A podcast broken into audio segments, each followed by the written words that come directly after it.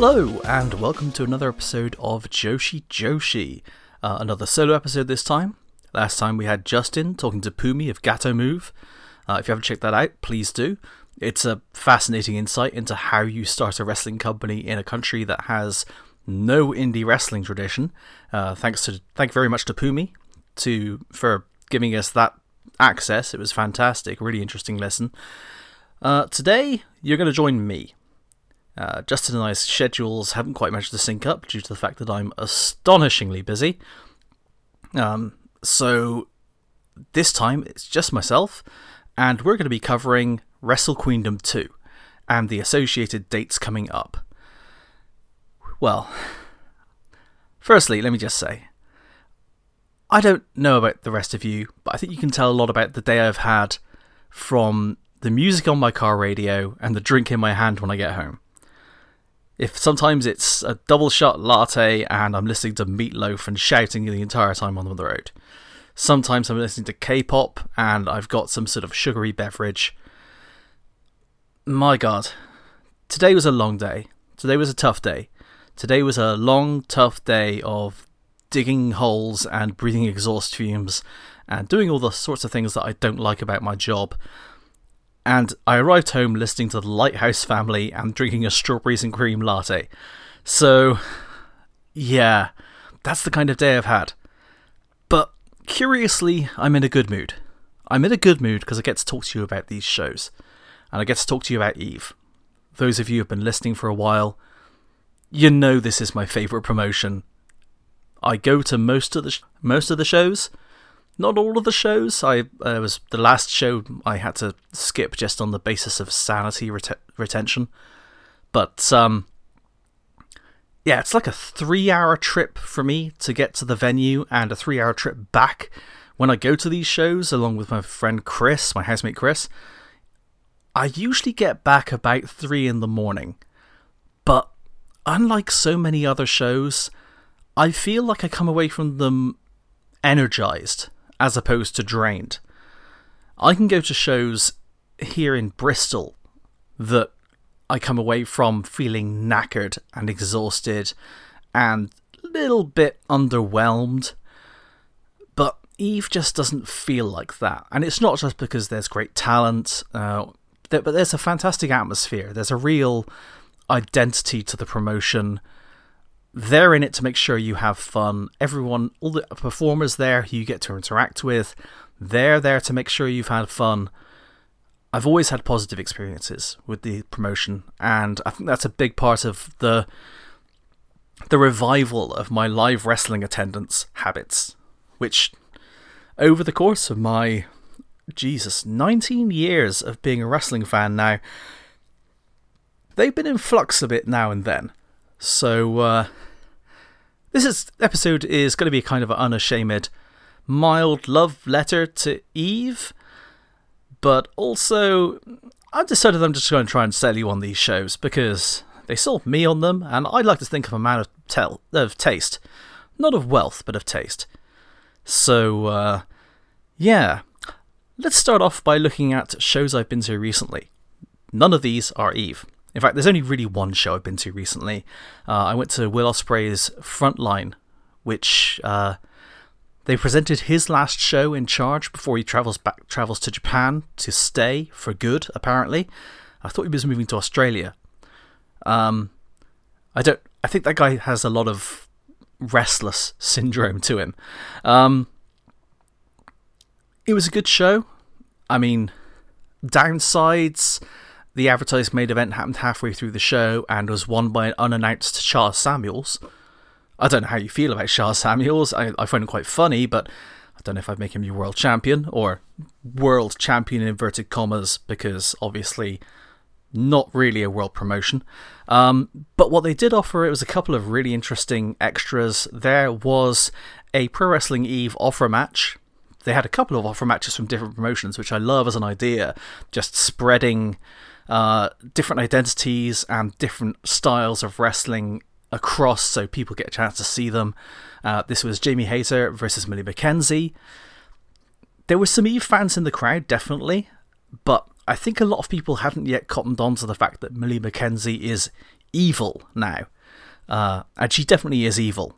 It's not just because all teenagers turn evil, that's a terrible generalization, but uh, she's evil and a teenager, um, thoroughly corrupted by her friend Charlie Evans. So there's that. Uh, but people are still treating her like she's that Fight Club pro, plucky uh, up and comer, the suplex Millie, the mini Brock Lesnar. So I don't think people people were fully cottoned onto that, and they also definitely weren't cottoned onto the fact that Jamie Hayter is now somehow a babyface. Um, if you guys weren't aware of this, I'll get to how it happened a bit later. But Jamie Hayter is now almost the most beloved person in Pro Wrestling Eve. How did this happen? She, well, like I say, I'll get to it later. It'll play into some of the matches for Wrestle Queendom. But uh, she's definitely over with us. Uh, she's she's definitely still a complicated figure. If you look at the image for this episode, you'll get to see that she wrote Tom is a fucking dick on a uh, 8x10 that she signed for Chris. So, uh, yeah, she, she owned that. She really, really owned that. But regardless, uh, the other treat on that show was uh, Miyu Yamashita versus Giselle Shaw. Now, Miyu, I don't know if she's ever been across to the UK before. This may have been her debut. I don't know what other shows she's going to be doing, which is probably a good thing because if I knew, I might want to go to them all and wrestling habit, addiction, you know, I have to work at some point to pay for this.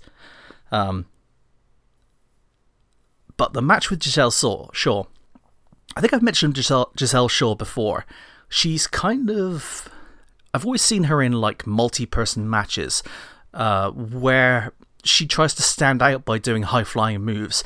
And she's got like a 2 out of 3 success ratio in making them look really cool, like Spanish flies, stuff like that, spinning dives off the top post. You never really got to see how solid she was as a worker. So I think I may have accidentally underrated her somehow she took about 70% of this match, and by nature of the fact that she was working with Miyu Yamashita, it was uh, just a one on one match. It was kept very grounded. There was one Spanish fly in the entire match. Most of it was just Giselle Shaw responding angrily to some early nasty kicks by Miyu Yamashita. And then she just decided if you want to fight on those terms, we'll fight on those terms and she gave Miyu a pretty damn good kicking in this match. Miyu finished the match with her trademark um, finishing sequence. She won people over, I think, even though Giselle is. Well, Giselle's Canadian, but she's working in the UK these days, as a lot of people are, just to try and gain profile from a fertile pro wrestling scene. But uh, I think they both came out of it winners, and I came out of it with more respect for Giselle, Giselle Shaw afterwards, definitely. Uh, other highlights of this show included uh, a really interesting Q and A with Will Ospreay, uh, where you know a lot of people have been speculating about his mental state and about uh, how he's handling his current prominence and his rise. And I think I asked one fairly impertinent question about his social media activity, where he he dropped the mic, and I immediately apologised. But after he had the chance to talk about some of the issues he's had lately, his depression and stuff, I think the most heartwarming moment was the fact that his mother used the last question to basically tell him how much she loved him, how much everyone else supports him, how many people's you know, how few people get to live their dream doing this type of thing. And it was genuinely emotional and uh, it was just a really beautiful moment. Yeah. Uh, I've no idea if that's going to pop up on any uh, online stuff or. You know, it was just a really interesting talk to get a little bit out of that Will Ospreay situation where you just think people speculate a lot, but nobody ever seems to actually ask him the questions. So, uh, yeah, that was fun. What was I talking about here? Pro Wrestling Eve. So, meat and potatoes. Or is it to get to the meat of the episode? You've had the the soup, get to the meat of the episode. That that's how that works. As my computer screen shuts down. Why? Why why would you do this just because I'm not using you? There are three shows to contend with on this upcoming docket, and uh, all of these are going to be available on Eve's live streaming service. They are really offering you a good deal on this one. Like, if you sign up, you're going to get to see all of these. There is their debut in Brighton on the 28th, She Brawls in Brighton. There is the uh, return to the Resistance Gallery, which has been their standard venue for a long time now, on uh, lunchtime around around 2 p.m. in the afternoon on the Saturday the 29th. That's She's Gonna Start a Fight. And then there is Wrestle Queendom across the road from the Resistance Gallery in York Hall. York Hall, of course, ho- uh, hosted the first Wrestle Queendom last year. Um, it's a notable venue because a lot of RevPro stuff happens there a lot of their bigger shows. You know, I've seen Nakamura there, I've seen Liger there. Uh, saw like three quarters of a Liger versus Devitt match. Um, uh, I think the first York Hall Day show they ever ran. Yeah, it's it's not it's a good venue. It's a very nice venue. Um, but my favorite show ever there was the original Wrestle Queendom, where I got to see Charlie Morgan dive off a balcony, and I got to see Viper versus Aja Kong, and all these things, and I think this year is going to be a bit of a different style of event. And I'll get into how. I think this year's show has a bit more of Eve's identity to it, even though it's a co promotion with Stardom. Because last year you had these things like ladder matches or like cage matches and all these things that they stamped the identity of what a big show should be onto what that show was. But I don't think those things make up what Eve is. This year, what they've got is focused heavily on who they're bringing in and rests heavily on the talent that they have and not the gimmicks. And I love that.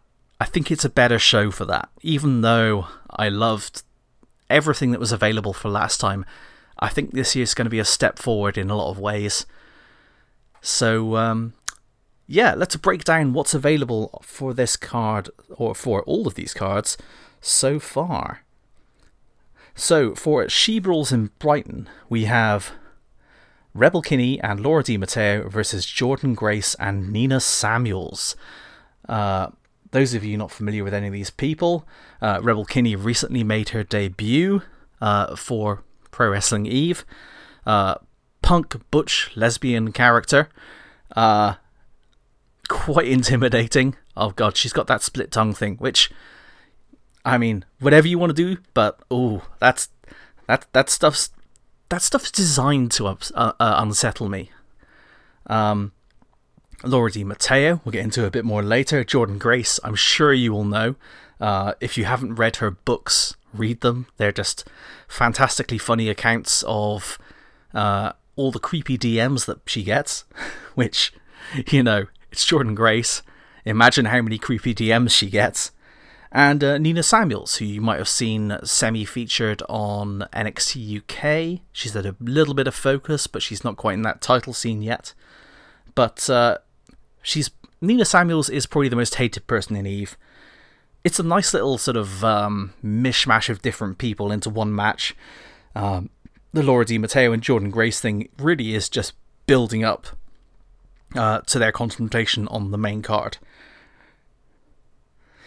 In addition, on She Brawls in Brighton, there is Utami Hayashishita versus Yu, which I think I, I think I mentioned this like six months ago as a dream match that might never happen.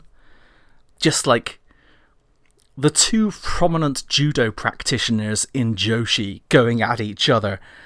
I can't wait to see what this looks like because I mean, Yu is officially listed internationally as a Pro Wrestling Eve talent. Where she goes, she she represents this company. Uh, be that going to um, Tokyo Joshi Pro again, or to Sendai Girls. She is a representative of Pro Wrestling Eve. And as such, she is allowed on this card to wrestle the incoming Utami Hayashishita, who is currently the Eve International Champion. If you haven't seen that belt, Eve brought it around sort of about eight months ago or so. And when they brought the belt out, I think I thought there was a mistake made because the belt they ordered seemed to be the size of the big gold belt. Now, if you see Utami Hayashishita with all her belts, she has to wear this one around her waist, and it's about twice the size of any of her other belts. I think it's the size of all her other belts combined. And given how many belts Utami Hayashishita is wearing nowadays, that's something. So uh, this is actually her first match in Eve, uh, where she's been effectively the secondary champion of the of the promotion for God, it's six months now. Yeah. Yeah, because she won it back at um, Stardom's anniversary show back on the 8th of January. And she's finally showing up in uh, Eve at the end of June. Wow. Her possession of that belt made her the first sure thing on this card. There were four talents going to be appearing on this card. They've slowly rolled them all out, but Hayashishita was always going to be on that list. In addition, on She's Gonna Start a Fight, which is the matinee uh, Resistance Gallery show, we have Kagetsu and Jamie Hayter versus Viper and Utami Hayashishita. That is Oedo Tai versus Queen's Quest. Oh, mama. um, yeah, that's that's just a really, really fun potential tag match. I mean, none of it leads to any of the matches on the following day. I mean, uh, the, there's two people who are in two different main events. Oh, actually, no, I'm not. I'm wrong. I, I apologize. I am wrong because Jamie Hayter and Utami Hayashishita are in the same match the next night for that uh, international title. But uh, I mean, Kagetsu and Viper being in the match is just gravy. That's that match could main event any Joshi show in the world. That match could main event any show in the UK. That's that's just awesome. Um, and I'm just going to continue rolling through. Nope, those are the last updates that Eve has put up. Every time I try to think about doing this show, Eve starts putting up new updates. It's like I'm cursed. So I have to keep going through them and keep staying up to date with the card. And oh my god, it's been quite a trial. So, um, before we break into the card for Wrestle Queendom itself, let's just have a quick look at the poster and see which talents are not announced for matches but are on the card. So, first up, Mercedes Blaze and uh, Jinny both show up on the poster. Not currently enlisted to being involved in a match, but uh, Jinny did show up and form an alliance with uh, Mercedes Blaze after the two of them beat up Erin Angel a little bit. So, uh, that was on the last show. Uh, they appear to be forming a tag team, which, given that Eve is finally forming a kind of tag team division, that's a good option. Additionally, filling out the tag ranks are the Woke Queens from Ireland. They are Debbie Keitel and Valkyrie. Those of you familiar with OTT will know who they are. Uh, they've had a couple of ma- well, Valkyrie had a couple of matches recently with Pro Wrestling Eve. Debbie Keitel made her debut on the last show. I just I kind of love them. Um, just I mean this isn't a, this is not a unique trait in Eve, but they're such bitches. I, they're just insisting that they finish their coffees, and this is before Alexa Bliss did it, and uh, just generally being awesomely self-centered and charismatic. So uh, yeah, that's that's there's four people who aren't currently listed in matches. Another person who's not currently listed in a match for the show is Yu. Uh, I'm a little bit surprised by this. I've no idea what they've got in mind. Maybe there's some sort of like five person battle royal thingamy that they're all going to get involved in, but uh, who knows? I'll find out on the day. There's there's enough announced matches that I'm not really worried. But finally, finally, I can actually get to breaking down the card itself. Now, before I get to the actual card itself, it's worth mentioning that on the same show as uh, these other teams became solidified and partially debuted, there was a rather bad injury on the show. Sierra Loxton broke one of her lumbar, broke her spine, and medical treatment, I'm told on site, was swift and of, of a high caliber. Uh, any show that is featuring WWE contracted talent is required to have good medical assistance on site. Uh, she went in for surgery. She's, I'm told it went well. I'm told she's in recovery. There's not much more detail than that. If you go to any number of places, go to Sierra Loxton's uh, social media. If you go to Eve's social media, you'll find uh, places where you can donate towards her while she's in recovery. Sierra Loxton I first saw on my first all women's show in the UK. It was a tournament at Pro Wrestling Chaos in Bristol. I didn't think she was that good at the time, but her appearances in Eve, she really took big steps up. Uh, I especially enjoyed her match against uh, Jordynne Grace, where they were breaking out all these bridges and stuff, and like, I, I, I liked her offense a lot. I think she she she was one of these people who really developed quickly, and uh, oh, she she was also like an emergency contact for a women's wrestling tournament I went to, uh, Pro Wrestling Kamikaze, uh, a couple of months back now. So yeah, she puts in effort. She's genuinely described by a lot of people as being a lovely girl, and it's a real shame to see her injured in such a significant fashion. Uh, we wish her the best in her recovery. And of course, like I say, if you want to donate something towards that recovery, please seek out her social media or Eve's social media where you'll be able to help her out a little bit because um, people are going to get injured, but you hate to see it happen, uh, and it's not inevitable, and mistakes will be made, but yeah, it just sucks. What can I say? Uh, hope you get well soon, Sierra. And with that moderate down note, we're going to launch straight into the card for Wrestle Queendom 2. Way! Boy, am I a salesman. So, to kick this off, uh, I'm going to do little profiles of everyone involved. Uh, not extensive, but just to give you a little bit of flavour for the main show. You know, this is. If you're a Joshi fan, this is a major show, I think, because of the talent involved. If you're a women's wrestling fan, this is a major show. This is one of the biggest women's wrestling shows you'll see in the world. I mean, unless you go to like a a major Korakuen show or you go to like uh, something major WrestleMania weekend. This is one of that caliber of show, and it deserves attention for that as- for that aspect. And it brings together talent from the US, from Ireland, from the UK, uh, from Japan. Uh, it's really pulling together a lot of people who've lo- made a lot of effort under the Eve umbrella, which I think again represents something in terms of giving you value for money uh, and a genuinely positive fan experience. That being said, I'm a huge nerd and I've ordered the £110 meet and greet package where I get to have signed pictures with every single uh, stardom person coming across. Yes, I'm huge dork. I haven't signed up for a meet and greet like this since Noah at Coventry Skydome, where I got to meet Kenta Kobashi and Bison Smith popped me huge by being so disillusioned with how the ramp going down to the ring was a foot higher than the ring.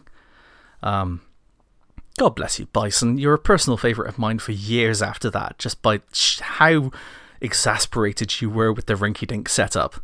Was absolutely hilarious. Love that guy.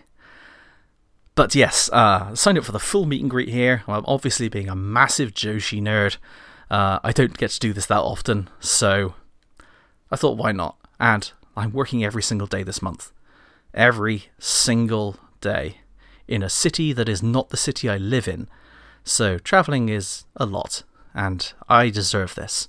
That's the way of thinking out of it. I deserve this. And hopefully by the end of this show, you'll think you deserve it too. So we're kicking off with Roxy versus Arisa Hoshiki. Uh, Roxy aka Little Miss Roxy, uh, is from Newcastle in England. Now, contrary to what Michael Cole might tell you, Newcastle is not the same as London. I loved it when um, when Pac was debuting in uh, WWE and they did a show from London, and Michael Cole refers to it as being, oh, it's his hometown. It's like, no, no, Newcastle is about as far away from London as it's possible to get in the UK. It's like five hours away. It's just south of Scotland. It's like almost six hours away. It's just. I know that the UK is smaller than other places, but have a little bit of awareness. Anyone from Newcastle will tell you London is not Newcastle, if you can understand them. I find the Newcastle accent harder to understand than Scotland. So, take that for what you will, and I have been everywhere. anyway, Little Miss Roxy from Newcastle. Considered by the fans of Eve to be the unofficial spokesperson for Greggs. What is Greggs, I hear you ask, in an American accent?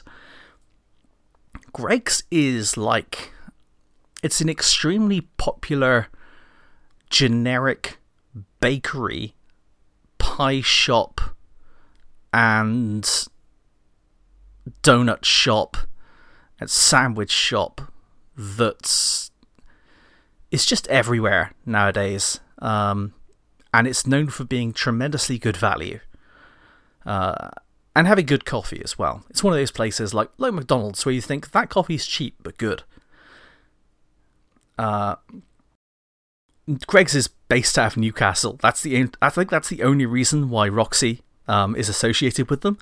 But ever since she became associated with them by the Eve crowd, she's come to the ring with a Greggs cup, and it's been used in hilarious skits and storylines. So, uh, yeah, the the weird links that people in this crowd make.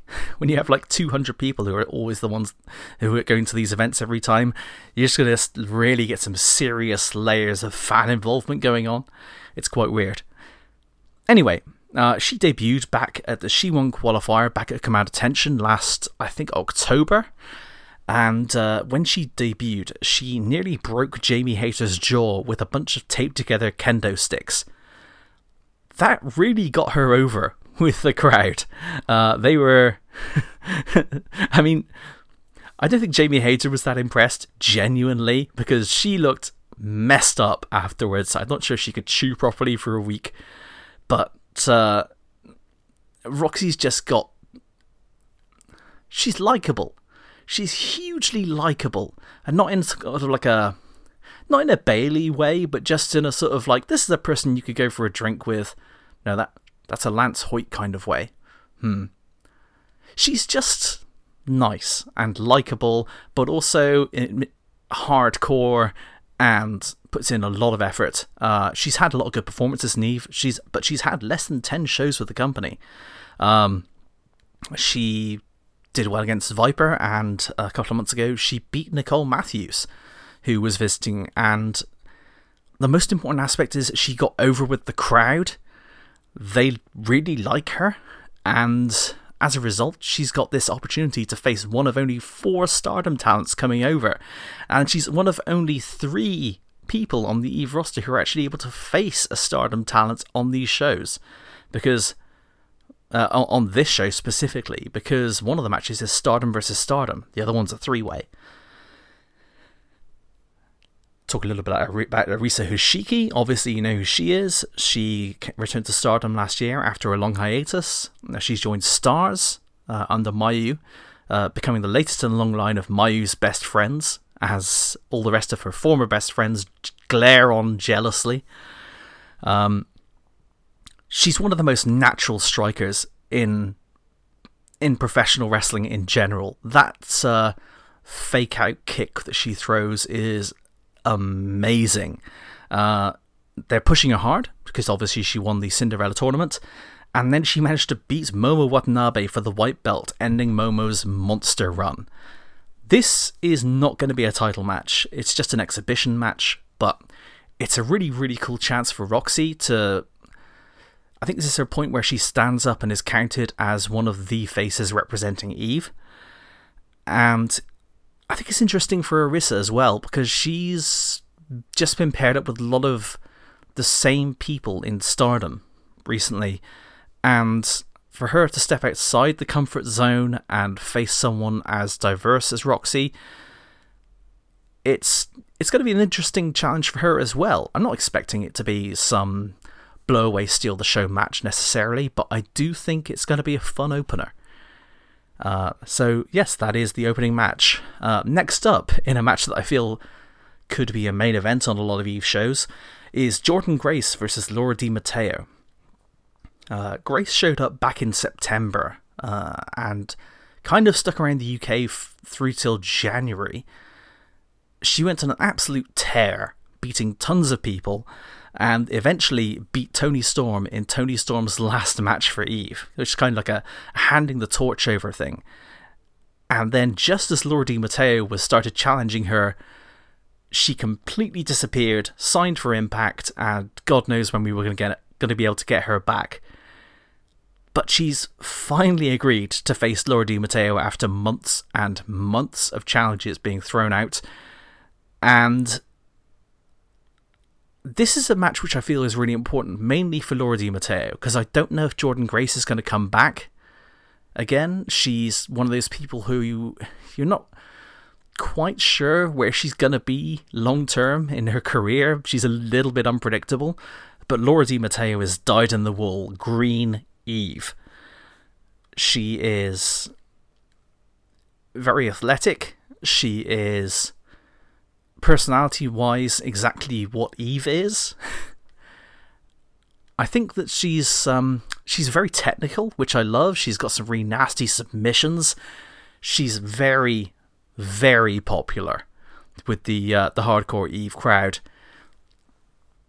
She's much smaller than Jordynne Grace is. Jordynne's obviously uniquely strong in in women's wrestling. I mean, my God, her exercises you see on Instagram blow my mind. Like, I'm not going to be able to do push up, like handstands ever in my entire life. Ever. Uh, I could do push ups, but not push up handstands. Come on.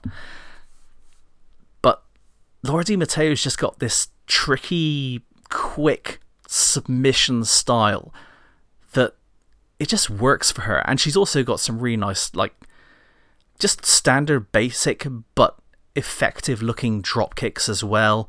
Uh, she's she like I say, she's very very popular with the Eve crowd. I think it's partially because of the split off storyline. She had a lot of work to do with Jinny in progress, but Eve is where she has, I feel, her best self identity in terms of she's accepted as herself independent of Jinny. And that's I think that's important for her. I fully expect that Laura Di Matteo will get the win here, but equally I think it might be a case where she gets like a heroic defeat scenario. So she could win, or she could lose. That's the mon- that's the kind of insight you're paying for. And since you're not paying for this, you're getting no insight.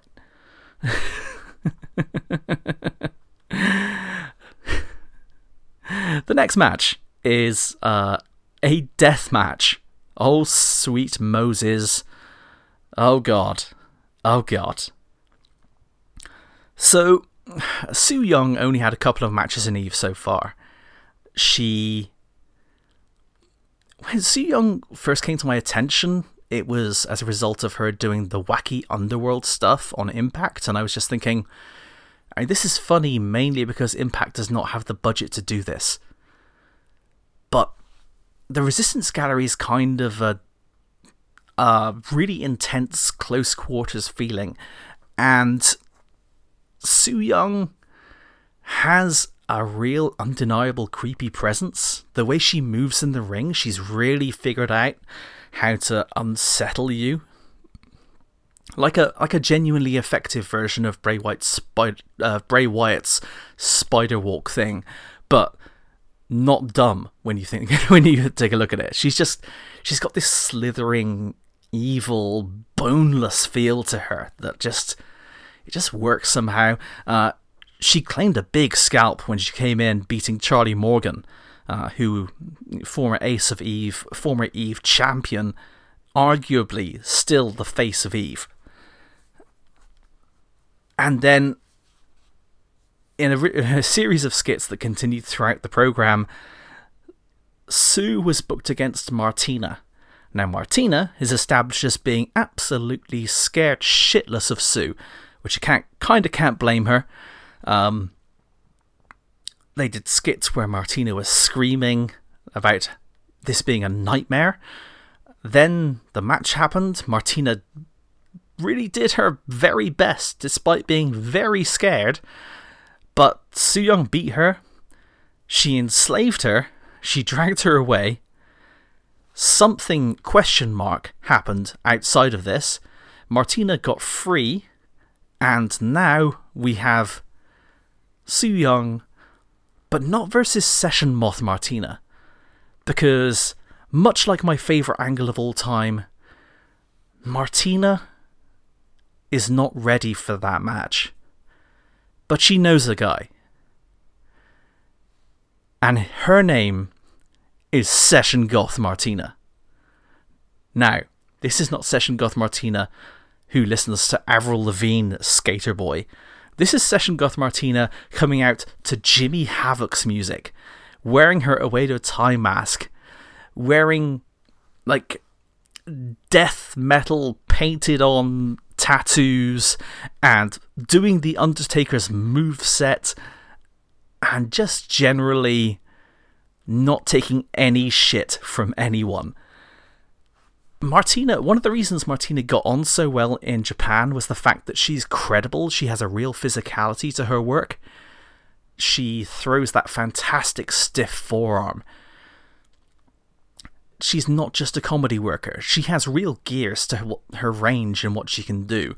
Obviously, she's tremendously charismatic, but she has she's she it's the thing she's genuinely good at wrestling underneath all of the uh, shenanigans which people don't really expect until they start seeing her doing satellite DDTs and shit. Session Goth Martina versus Su Yung is like I have no idea what to expect from this match. It's probably the most unpredictable match on the entire card. It could be funny, and it probably will be funny. It could be scary, it probably will be scary. It's going to be hard hitting. It's a death match, which, um, I mean that that encompasses a wide range of potential outcomes. Uh, I don't know. I mean, Martina wisely backed out of doing the uh, Tournament of Death recently. I think realizing that perhaps maybe if she's going to try and get work with WWE, uh, slicing herself into ribbons is probably not the best way to do it. So uh, I don't know what to expect here. I mean, look, I, I saw Charlie Evans take a bump in tacks in a match with an inanimate object. So I've seen crazy shit. Uh, I have no idea what's going to happen here. But, uh, yeah, I mean, there's going to be some gifts coming off the back of this one. There's going to be some notoriety. So, uh, yeah, that'll be interesting. Now, over the past, I don't know, as long as I've been watching Eve, they've been trying trying to introduce tag titles.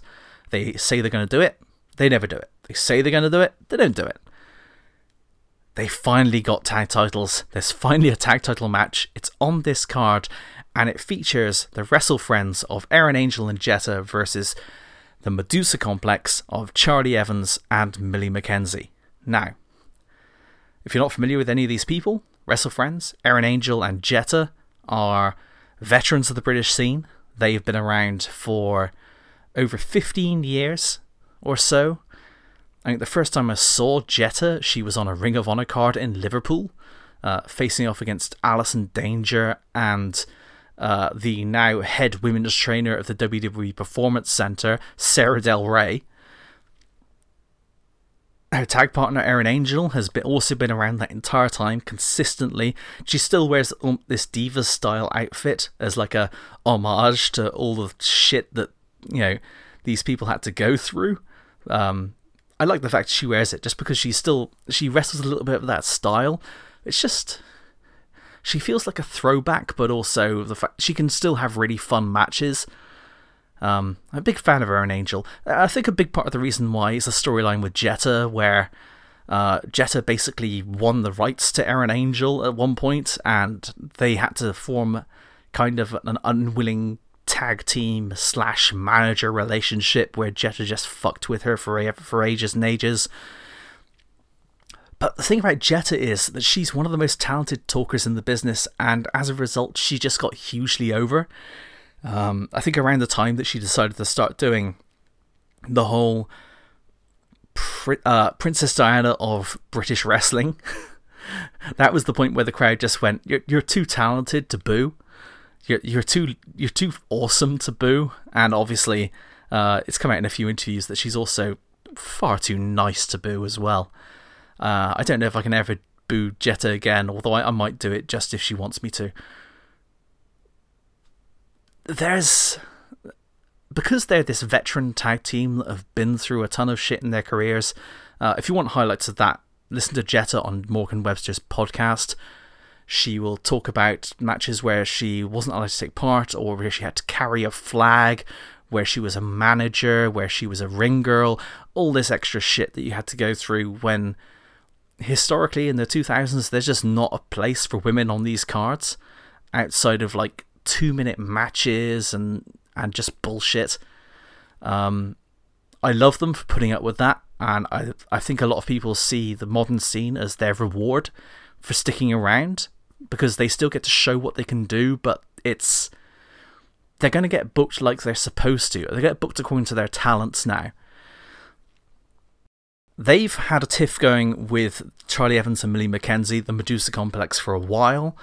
Uh, it went back and forth. Uh, the Medusa Complex, basically, Millie McKenzie went evil because of the influence of her new friend, Charlie Evans, uh, who was uh, just a fantastic heel. And whenever I see her babyface, I respect her talents and like and I cheer her, but she's so good at being evil. Uh, Millie McKenzie obviously is a product of, well, not a product of exactly, but she's best known for breaking out in Fight Club Pro, which is Trent Seven's promotion. It's also the promotion that uh, Meiko Satomura is champion of. Uh, Charlie Evans was trained by Madison Eagles. They are a horrible, mean, vindictive, entitled tag team. Uh, and when I say they're entitled, I don't just mean the fact that they already have titles because they are these Sendai Tag Team Champions. These teams tangled up uh, a couple of months ago. Jetta went on one of her sweariest possible rants. And she didn't. She abandoned all idea of cutting a real promo and just basically dropped 15 f bombs instead, just to demonstrate how frustrated she was. The match was stiff. It was excellently worked. It was really fun. Because the Wrestle Friends won that one, conventional 50 50 booking says that the Medusa Complex win here. But my god, I'm going to be cheering for the Wrestle Friends. They are. They are impossible not to love. I'd have bought a t shirt if they had one in my size last time. Uh, Erin has told me that they are bringing a new batch of Wrestle Friends shirts out for Wrestle Queendom. Thank you very much for adding to the number of things I need to buy that weekend. I'm gonna, my car is to be stuffed full of just Joshi and women's wrestling stuff. I'll have t shirts enough to wear the rest of the year without even washing any. I probably should wash some t shirts. Anyway, I'm really looking forward to the match. It's going to be nice to actually have tag team champions in the promotion. This is only the four, the third overall title the promotion's introduced. And I think it's symptomatic of the stability and promise of the promotion moving forward. They've done away with gimmicks like the equal fight stuff, the men versus women, which I had no objection to and were really fun shows, but they admitted themselves these were side projects. Uh, the XWA, which is their other promotion, hasn't run a show in a while. The, the promoters, Dan and Emily, really are concentrating on Eve and what Eve is growing into. And adding permanent titles in both uh, the international belt and these tag titles really solidifies what Eve is coming to represent for women's wrestling overall. The standard women's tag team wrestling is as high as it has ever been right now, and the ability to field these various teams against each other all the different teams they're putting together the Woke Queens, uh, the Yas Queens, which is Jinny's uh, tag team. It's just. Uh, we need more babyface tag teams in that lot, don't we? Never mind, the Wrestle Friends will manage it. They'll be fine. It's just nice to see that the um, the promotion's putting this stuff together and adding long term viability, I guess, or just opportunities beyond just a world title. Completely changing the tune right now. We're down to our last three matches. When they announced this card, they were talking about the fact that there would be one Stardom versus Stardom match on the card. And by process of elimination, once we knew who the other two people on the card were, that meant the Kagetsu match was going to be the Stardom versus Stardom match. Now, I love Kagetsu. I'd be happy with her against anyone. I was thinking in the back of my head, oh god, uh, what about Tam Nakano? Tam Nakano would be fantastic to have over here. She's she's bright, she's lovely, she's a, a human mascot. Be awesome to have Tam Nakano. Ooh, oh no, Jungle. Jungle's my favourite worker in the whole promotion. I love watching Jungle work. Just having Jungle over would be fantastic, and it would even out because at the moment all three other all three other stables are represented, and at the moment uh, Tokyo Cyber Squad's not represented. Tokyo Cyber Squad. Or we could always have Hana. Hana could come across. Hana's been here before, just after she broke up with Oedo Tai. Uh, as she told me, I don't like those guys anymore. Rossy indicated that Hana wasn't likely to come across. I'd be happy with Konami. And through all this, even though when the shows were announced and it was announced that Stardom was going to be coming over, the first thing you hear in the background of that show is me shouting, Mayu! I did not think we were going to get Mayu Iwatani. I didn't dare let myself dream it. We're getting Mayu Iwatani. When I went to Japan, Mayu was still recovering from her disgusting elbow injury.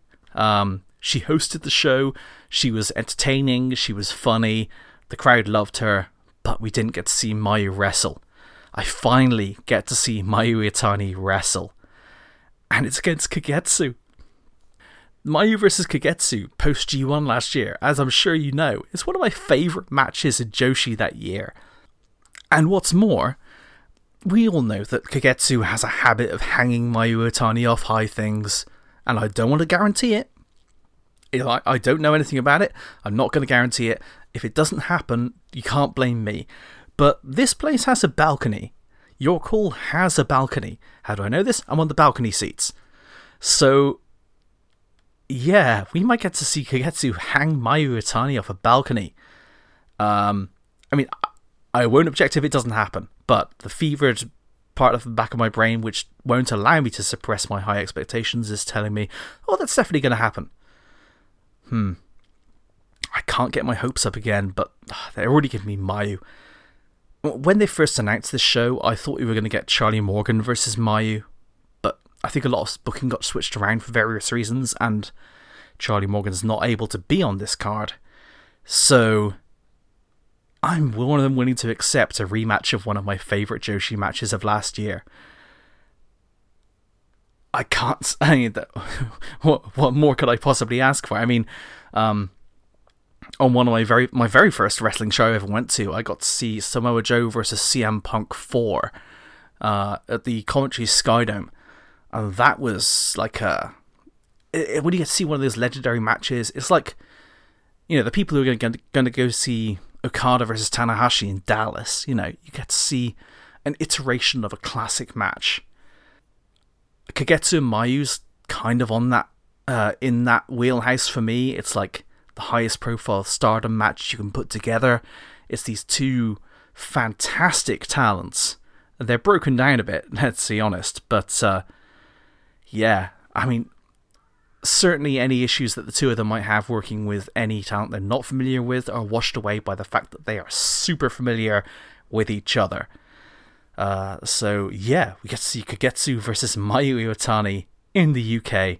It's pretty much a dream scenario and uh, yeah, I don't. I, I, I, I love Kagetsu, but it's fucking Mayu Iwatani. How can I not cheer for Mayu Iwatani? And I'll get to meet her as well. Stupid fanboy. sorry, I have a really dumb laugh when I'm giddy about shit.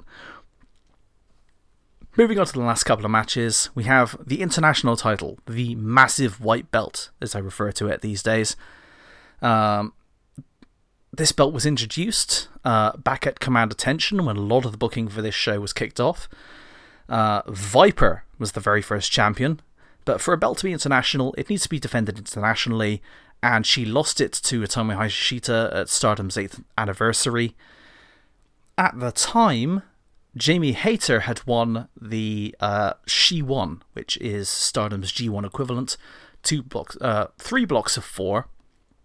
Uh, she defeated uh, Madison Eagles, uh, Millie McKenzie, and Viper in the blocks, and then in a three way final, beat Kris Wolf and Toni Storm to earn the title shot of her choice, and she chose the international title. It looked like we were on for Utami versus Jamie Hayter, which is Queen's Quest versus Oedo Tai fits the stardom theme perfectly, but there's a problem. Nina Samuels is the only person in Eve more hated than Jamie Hayter. Uh, she won the title from the phenomenally popular Charlie Morgan.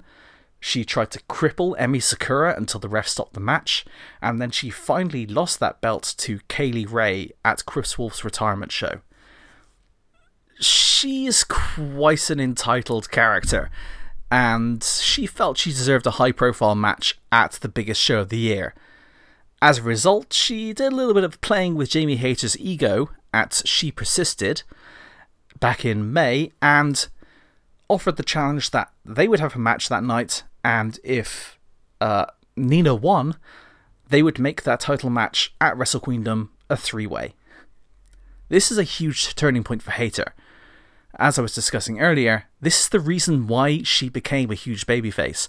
Because suddenly, Jamie Hayter goes from the second least popular person in the company to, because she's facing the least popular person in the company, a massive default babyface. And it works out perfectly because she immediately brought out her shirt. She immediately started hanging out with fans after the show. She started signing 8x10s and calling me a fucking dick via the medium of 8x10s. And all of a sudden, Eve has this massive new baby face, um, which is kind of awesome. I'm a huge fan of Jamie Hayter. Even when she was evil, it was kind of it was that kind of evil where you just want to whisper, you know, you say boo, and then under your breath you say, "You're so talented. You're so good at this." Boo. You're really really funny. Boo. That knee to the face was awesome. Boo. Uh, so yeah, I mean, I first saw Jamie Hayter back at that uh, tournament in Bristol as well and she was one of those people, along with Jetta, who really stood out to me that weekend. God, I wish I could go back and see that show. Again. I might have to go back and see if I can find a copy of that show again. The Pro Wrestling Chaos Women's Champions Tournament, because there's so many people in that who, in retrospect, have become my favourites again. Um, unfortunately, the outcome of the match was that Nina Samuels won, and now it's a three way. Now, to step outside of all this a little bit, there's some booking stuff going on here. There's two factors. Firstly, Eve already shelved this international title for six months, allowing Utami Hayashishita to have it. So they might. Pro- they, I think they kind of want it back, and they kind of want someone to get a big win. But I don't know if Utami Hayashishita is allowed to lose. Hence, maybe why it's a three-way. There's another aspect where Jamie Hayter is off to Japan for a while in July. So even if she wins this belt, she's not going to be around in Eve either. So maybe Eve wants Nina Samuels to have it to give her a little bit of a I don't know, a push, a bit of attention. But then maybe this belt's designed to be representing Eve out in the wider world if uh, if a Jamie Hayter is out in is out in stardom, defending this belt for a long time. All of a sudden, Eve starts to get word of mouth. Eve is a very particular style of show. You can't see anything quite like it anywhere else right now. So maybe it starts to get traction in Japan. I mean, although obviously Japan has very limited access in terms of, or limited commitment to streaming services. So who knows? But um, maybe that's the plan. Maybe they want to put put the belt out in Japan for another for a while, and see how Jamie does representing the company. Who knows? But uh, yeah, from a purist point of view, I really wanted this singles match. I get why Nina was added. I like Nina Samuels a lot as a hateable presence. Uh, she's a very good promo. She's a good worker, not an incredible worker. But in her matches, she occasionally just busts out stuff where you just remember, oh shit, she's actually hugely coordinated and a former dancer, and also apparently part Spider Monkey, part Spider Man. So, Spider Monkey Man? Sure. Uh, yeah, I. I'm looking forward to the match. I may be looking forward to Utami versus you more but just because that's like a crazy little dream match they're throwing away on not throwing away but throwing in on one of the Brighton show on the Brighton show. But this is still a very worthy secondary main event. It kind of means maybe that Jamie Hayter's momentum she got from the SHE-1 peters out a little bit but a lot of the real world has interfered with how this show is booked. But I don't think it's made the show worse. I think it's in many ways taken away a lot but added a lot. And I think this match is an example of that. It's just, it's not necessarily what they would have booked in a perfect world, but the result is still good. And there's no better example of that than the main event of the show. Now, there's two people that this match is about. Those two people are Emi Sakura and Charlie Morgan. Now, neither of these people are going to be able to wrestle on this show. Emi Sakura was able to be here last month, and she's able to be here next month. But you know what? Emi Sakura is pretty fucking busy. Emi Sakura's got a company to run in Thailand and Japan, and Emi Sakura can't be around all the time. And that means Emi Sakura has to miss Wrestle Queendom. I'm sad about that. I love Emi Sakura. I haven't had a chance to see her in person since she got the awesome Freddie Mercury gear, um, which she used for the um, All Elite show. Uh, I just that was so awesome. Emi's been running the Queen gimmick for a while now, but yeah, that gear is the absolute tits. It's awesome. Uh, the other aspect of this is the fact that Emi had a rivalry with Kay Lee Ray. And who else had a rivalry with Kay Lee Ray is Charlie Morgan. Now, Kay Lee Ray won the title, and immediately the people she's being set up against is firstly Charlie Morgan. Now, Charlie Morgan says that Kay Lee considers her to be a cheap knockoff of her, which is pretty uncharitable.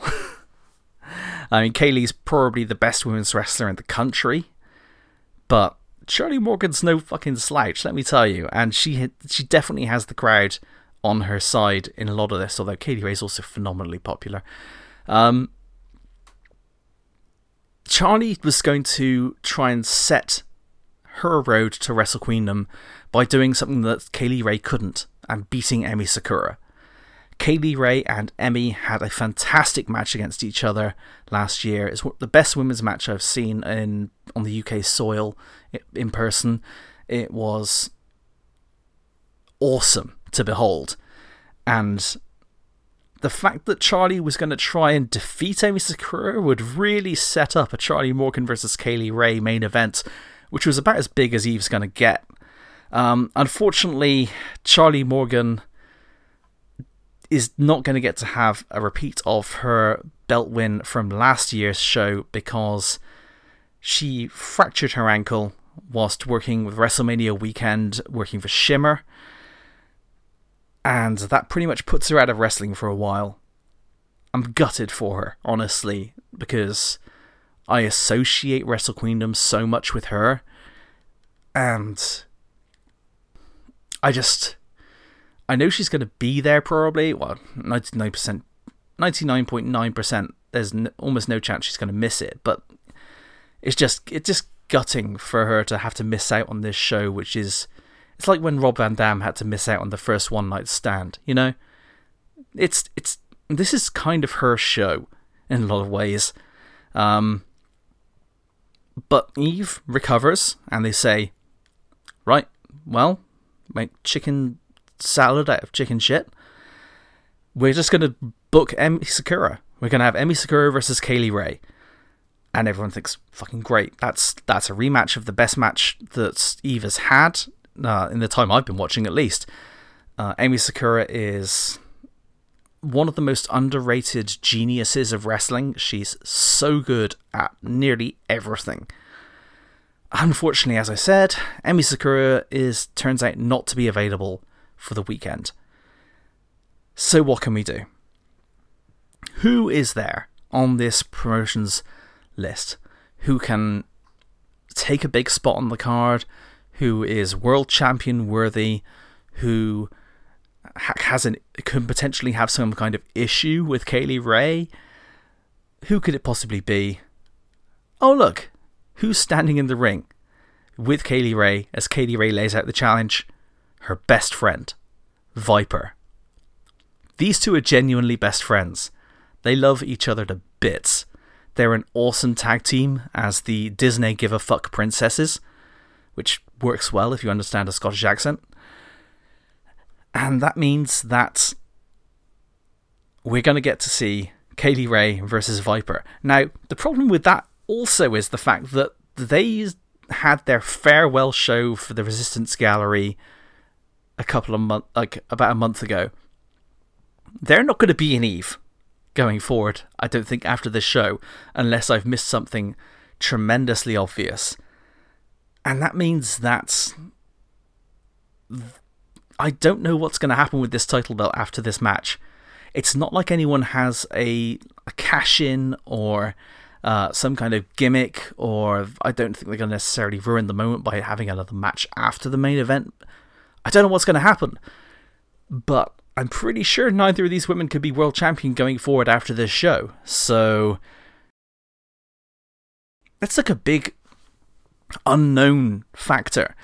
But the thing is, unlike when you have like a Brock Lesnar or uh, and a Goldberg type situation where you know both people are leaving and everyone hates them for it, nobody in the world, nobody in that arena, the, th- the thousand people who are going to be there is going to be booing either of these women because they know that they've absolutely live and breathe doing this for this doing the best thing they possibly can everyone wants to see them succeed in the business. They know that they have the ability and the stature and the minds for it.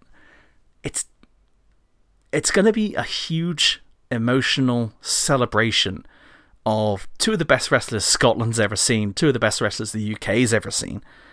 Um, two best friends getting to have this peak moment of the career with, of their careers with each other. I don't know what I don't know what could be better. and I guess that's what I'm going to say about Wrestle Queendom 2. I don't know what they could do for this show that would be better than what they've done. They, I guess they could have had Meiko Satomura back, or they could have all kinds of other talent back, but the choice in a lot of these cases is going to be between having a stardom show or a Sendai show or a Tokyo Joshi Pro show. A lot of these promotions don't necessarily work together in that way. And also, it's not like you can just import an entire country's worth of talent onto these shows to stuff them full. This is a fantastic cross representation of the very best the UK has to offer, the best the US has to offer, and the best that Japan has to offer all in one space together. It's a fantastically unique show. It's going to have a really passionate crowd. Uh, I'm going to be up on the balcony just losing my mind slightly. Uh, just being a big dumb mark, and I. It's three straight days for me of this after almost a solid month of working extremely hard. I'm just going to let it. I'm just going to enjoy everything. Everything I possibly can out of this. It's going to be awesome. This is like my mid year wrestling festival. Uh, I gotta spend a superb amount of money on merchandise and towels and photos and hotels and petrol and all these things that help make me happy, which uh, is pretty much what Eve does. It makes me happy. And I think if you give it a chance, you'll probably be pretty happy with the shows as well. So, uh, like I say, it's all on Eve on demand. If you can't make it to the shows themselves, just sign up for the month and give them a look. Give some of the other Eve shows a look. They're really fun. They're quite out there, as I've mentioned before. If you've listened to the shows before, there's like there's burlesque acts. When Eve ran their stuff, ran their stream opposite the Blood Money WWE show, uh, they had a Facebook stream running of all the important matches leading up into this Wrestle Queendom show, but they decided to include one of the burlesque acts, and uh, the stream kind of got cut off because I, I guess Facebook has limits on what you can show. And mostly naked women is not one of those things. But Eve's not afraid of mostly naked women. No, they are not. um, but they're also not afraid of great talent and great wrestling and forging international relationships and they're definitely not afraid of giving you emotions. The Kris Wolf show was probably one of the most unique shows I've ever seen in my life, one of the most emotional shows I've ever seen in my life. The Charlie Morgan title win at Wrestle Queendom 1 against Sammy Jane, who we all hope to see again soon. Uh, she's back wrestling now, so hopefully we get to see her that back down here south again because, God, she was such a great champion in hindsight. Um, yeah, we get to. They just give us these immense moments. Like I say, Charlie Morgan's win was probably my most zero to a hundred emotional moment watching live wrestling. You know, I didn't know her well before that show, and I came away a huge fan because of what she was willing to put on the line and how much she faced up to how much her and Sammy faced up to the challenge of having to surpass people who are legends like Meiko and Aja. They just they lived up to that challenge. They were the worthy main event, and they really put their stamp on the idea that the UK women's wrestling stands up alongside anywhere else in the world. And it's not just that they invite the Joshi talent here to pump up their cards. It's that their talent can stand alongside those talents and be go be worthy of going in the ring with them 50-50 and standing up to standing up to anyone in the world. I love our UK women's wrestling scene. I love the fact that it's diverse enough to win, to have all these imported talents coming in across, from across the world to take part in it. It's Wrestle Queendom 2 is going to be a huge celebration of that. And uh, I really can't wait. Uh, one last thing before we go. Eve, as you may or may not know, has a certain all inclusive identity. Um, this is spelled out in their pre match rituals, such as uh, no body shaming, no uh, no slut shaming, no homophobia, no racism, any of that kicks you out for life. They allow anyone to be there who wants to be there in the spirit of the show. And one of the perfect things about Eve and their all inclusive attitude is the fact that they are so synonymous with uh, people who are, are you know the basically the LGBT community. As a result, Eve has booked itself a float on the London Pride Parade in early July. Uh, I don't know the exact date, but I'm sure it'll be publicised and be made available to all of you. They raised the money for the entry fee. Now they're looking to raise money for the float itself. It's a great promotion opportunity for them. It's a great celebration opportunity for them and their many uh, diverse uh, wrestlers they have. They have uh, uh a very high lesbian uh, population in Eve.